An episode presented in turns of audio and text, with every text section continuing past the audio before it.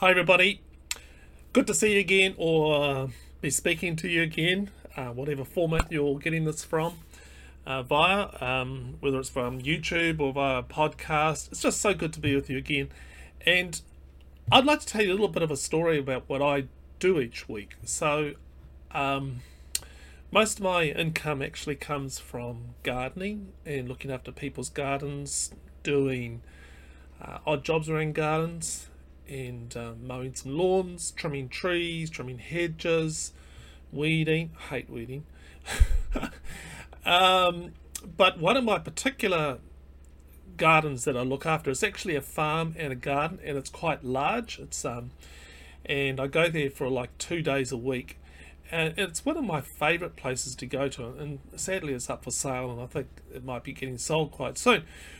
But regardless, um, it's actually quite a long trip for me to take each week to this place and so because I live in Albany which is sort of north of Auckland and this garden in particular um, is in a lovely little country area called Clevedon which is in to the south of Auckland. And normally it takes about 50 to 55 minutes um, drive for me to take. And so I go there every probably every Tuesday morning and I leave quite early to try and beat the, the, the traffic on Auckland's um, motorways. And so I drive out there and it's dark, and often I get there just at daybreak or just before sunrise. And it's one of the most exquisite drives that that I do. You know, you, you're going over steep hills and through valleys, and then there's a stream that runs alongside the road, and um, little sailing boats are nestled into the bank. It's just magic. but it's particularly beautiful on those mornings, and particularly this week. Um, I was driving out there, and because it's in autumn, we're in autumn now, and um, there was a lot of mist and sort of ground fog on on the paddocks, and and on the river, and the sun was coming up, and it was just oh, just amazing. And so often when it's like that, I just have to stop the ute and just watch and just enjoy um, the beauty, you know. And as the sun comes up, um, the darkness starts to retreat away, and it's light, it's movement, it's, it's a time of transition from night into the day, and um, the fog sits there and it sort of clings to the trees, and there's dew. And I know that within a few minutes it will all be gone come back 15 minutes, it will all be changed and gone. Now, it's a special time of the day, and so many people miss it. You know, they're either sound asleep, or they're or they're perhaps they're getting um, busy and ready for the day, getting kids off to school, getting ready, having breakfast, whatever. But by the time they have travelled on that same road, the beauty is gone. It's moved on. And it's never going to be quite that same beauty again. Nothing is the same. Excuse me. You know, we, we, we hurry by, don't we? Um, and it takes like a conscious decision to actually slow down, stop, and take it in. And I think many people need to be seen behind the dark or even the daylight of their presentation. See, I like to look just a little beyond, and it's a simple prayer, and it goes something like this Help me see them as you see them. And when I'm talking about you, I'm talking about Jesus. So help me to see them as you, Jesus, see them. And I wonder what would it be like to have the eyes of Christ? You know, the eyes of Christ that can look right through all the parades, the charades, all the games that we play, you know, to see under the mask of makeup and self protection. And recently, I, I took a flight in, in an aeroplane, and of course, an aeroplane, and um, it's mandatory in public transport here in New Zealand at the moment because of COVID that everybody has to wear masks. And I was sitting next to a complete stranger, and I couldn't really see anything about them because they had their, their nose and their mouth um, covered up. So there was a lot of communication I wasn't seeing. I wasn't seeing much from the air hostesses and air, stewards um, because they had a mask on. But I'd like to see more about people when I when I talk with them. In the eyes of Christ, um, they wouldn't be condemning eyes. Instead, these eyes um, are eyes that dance with joy and delight and joy. These are the eyes that um, affirm you with loving acceptance. They see the tears. They may even shed a tear with you, but they don't reject or abandon. And these are the eyes that have traversed the dark with you and they know that a new day is coming. They see something different from the experience that you have of yourself. I was with someone um, a few days ago and it was, it was a tender moment in the conversation and it was quite unexpected. You know, often good things often happen unexpectedly. We had been talking for a few minutes about a painful moment in their lives and then I see, saw uh, tears start to trickle down their face, and they were hurting, and I felt inadequate, and I was meant to feel inadequate. I prayed, Help me to see them as you see them. and it was that moment of time between the darkness of the night and the dawning of the day. The new day would then be would be them shifting out of deep conversation and into the business and activity of the day. But there was the briefest moment, um, and I wanted to see the beauty and purpose uh, contained within it. Who were they becoming? What was this moment of misty, dawning awareness bringing forth for us to explore? Look, I was both excited and still. I knew that Aslan uh, was on the move. It wasn't safe, but it was good. And hopefully, you know who Aslan is. It's a as the character of Jesus um, portrayed in a lion, a large lion, safe. Uh, he wasn't safe, but he was good. And and the stories of um, of Narnia by C.S. Lewis, and I'll have a quote about that later on. But sure enough, ten minutes later, and was back into the functional day-to-day business. Let's keep busy to keep away, keep us one step ahead of the pain of the night and the unknown. Recently, uh, I saw quite a funny cartoon, um, and there's a link to it in, on the blog post. Uh, the first image shows Simon, the fisherman, um, picking up a pack of business cards from a printer, and the printer says to him, Here's your order, sir. A thousand business cards saying Simon the fisherman, and he looks thrilled. You know, Simon's like, Yeah, I got the business cards. and the next image starts with a little caption later that day. and in the image, it has Jesus saying to Simon, Simon, from now on, you shall be known as Peter. Peter looks a bit annoyed that he just got all these business cards and now he has a new name and identity. And this, of course, uh, the story refers to the encounter between Peter and Jesus that we find in John's telling of Jesus' story. Uh, here it is here. Andrew, Simon Peter's brother, was one of the two who heard John's witness and followed Jesus. Now, the John that they're talking about was John the Baptist. But anyway, Karen. The first thing he did after finding where Jesus lived was find his own brother. Like, gotta do this. Gotta find the brother. and finding his own brother, Simon, telling him, We've found the Messiah. Brackets, that is the Christ, the anointed one. Yeah. We've found the anointed one. wow, wow. So immediately, he immediately led Simon to see Jesus. Jesus took one look up and said, You're John's son, Simon. From now on, your name is Cephas, or Peter, which means rock. You see, I think Jesus saw something in Simon and wanted to affirm it.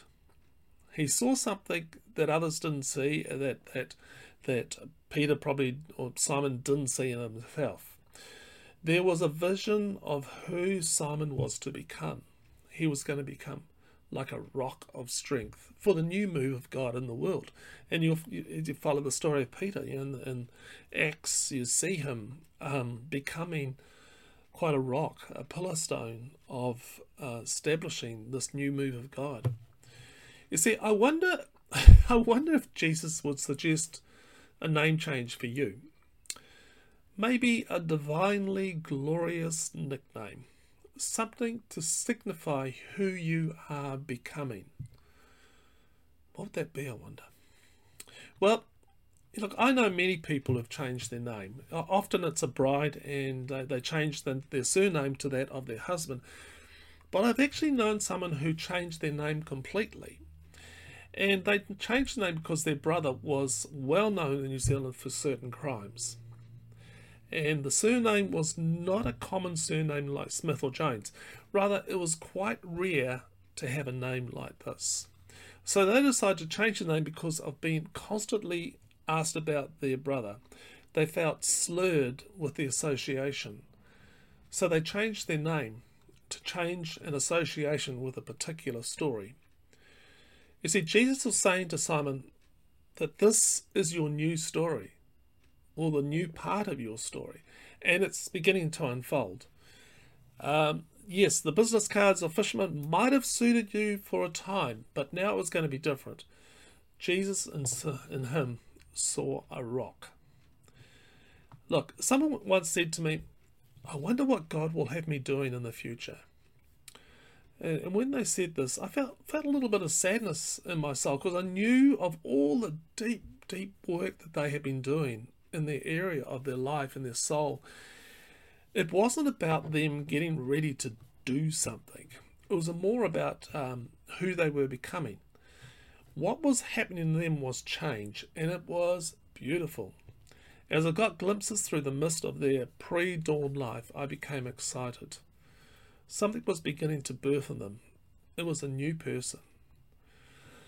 Something, of course, would emerge as a doing out of their being. Look, it's only natural that there would be an overflow out of a full cup. But when we focus on the doing, we lose sight of the delicate artwork of the being that Spirit is crafting. There is a mist, a river, a sunrise that we need to stop and look at, and then give thanks. Look, I have heard many, many times, heard this many times, and it's sad and kind of annoying.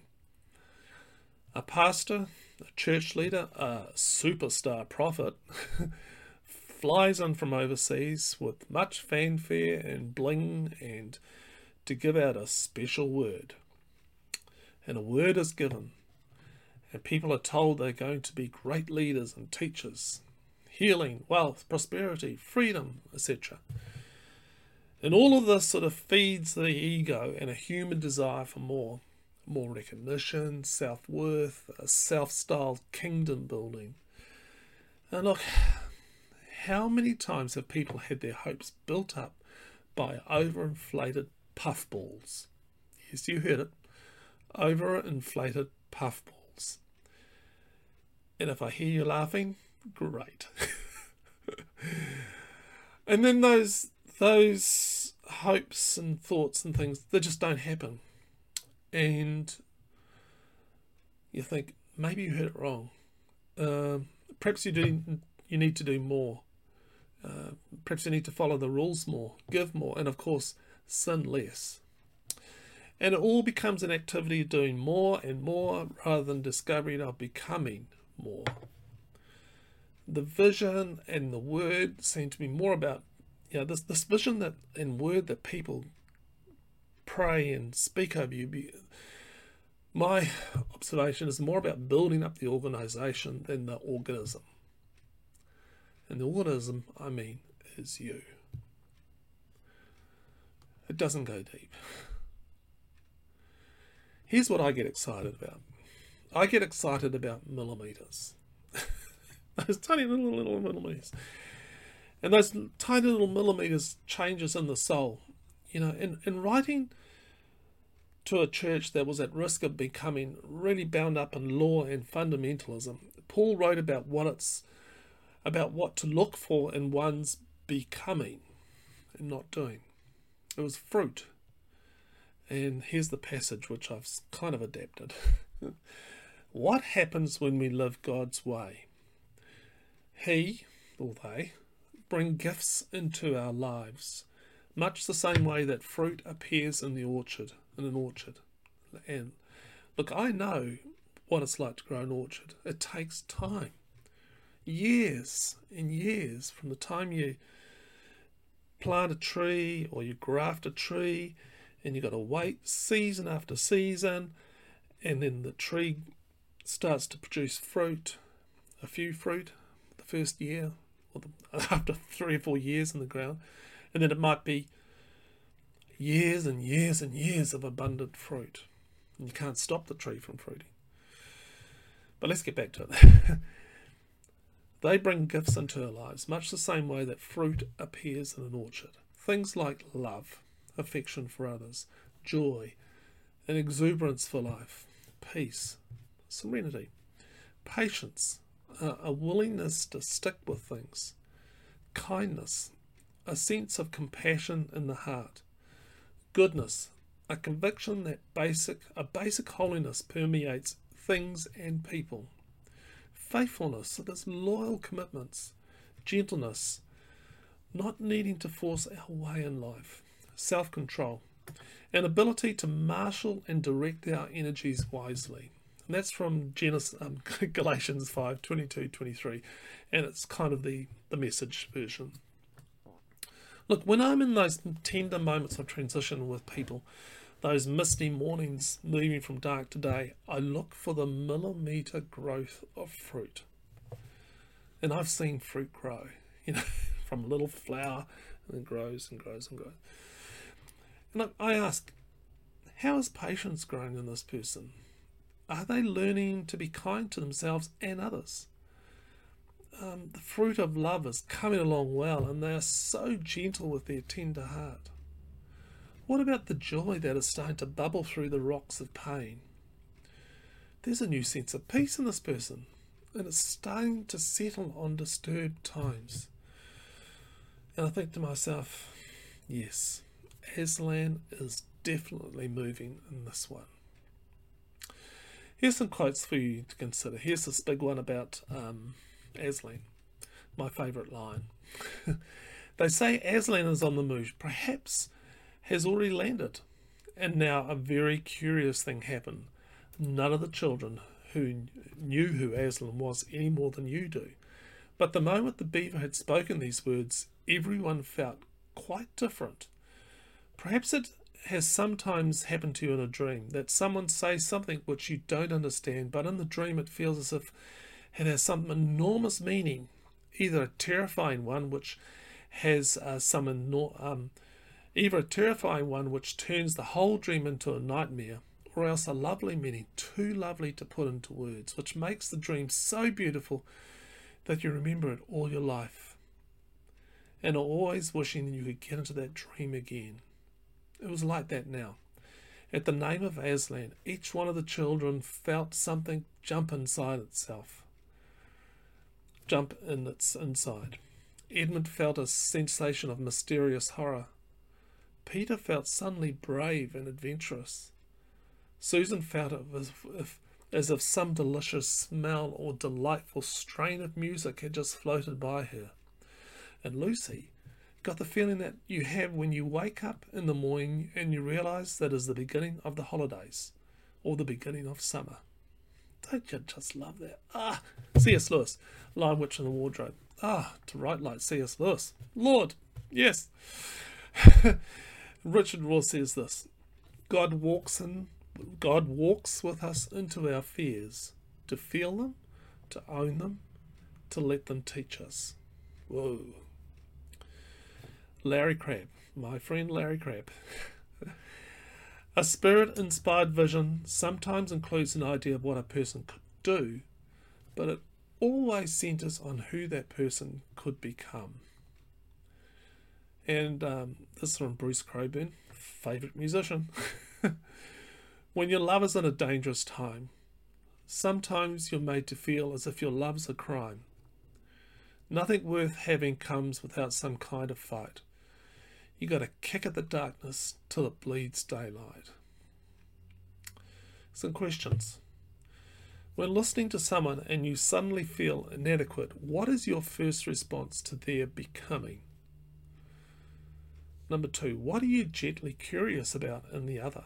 What are millimeters of fruit growth that will fill you with intrigue? And number three, was there a little phrase or sentence that I spoke in this um, podcast or vlog or whatever you're watching, doing, how you're receiving it? Is there a little phrase or sentence that really spoke to you? What whispered, This is for you? Hey, um, thank you so much for watching or for listening. Just um, a big thank you. And I'd just love to hear from you. Uh, email me, please email me. I really love to hear from my readers, my viewers, my listeners. It inspires me. It helps me to know whether I'm on the right track or not. It's just part of being community. um, and I, from from last week's um, um, podcast or blog, whatever, whatever. Um, I got some really cool emails and they were so encouraging. So please email me. I really do like to hear and I will respond to you. And just finally, just a big thank you to those people who support um, Turning the Page um, via Patreon or some other way. Just so so, so thank you so much for that. And if you want to be part of that community, it's um, just go to turningthepage.co.nz forward slash support.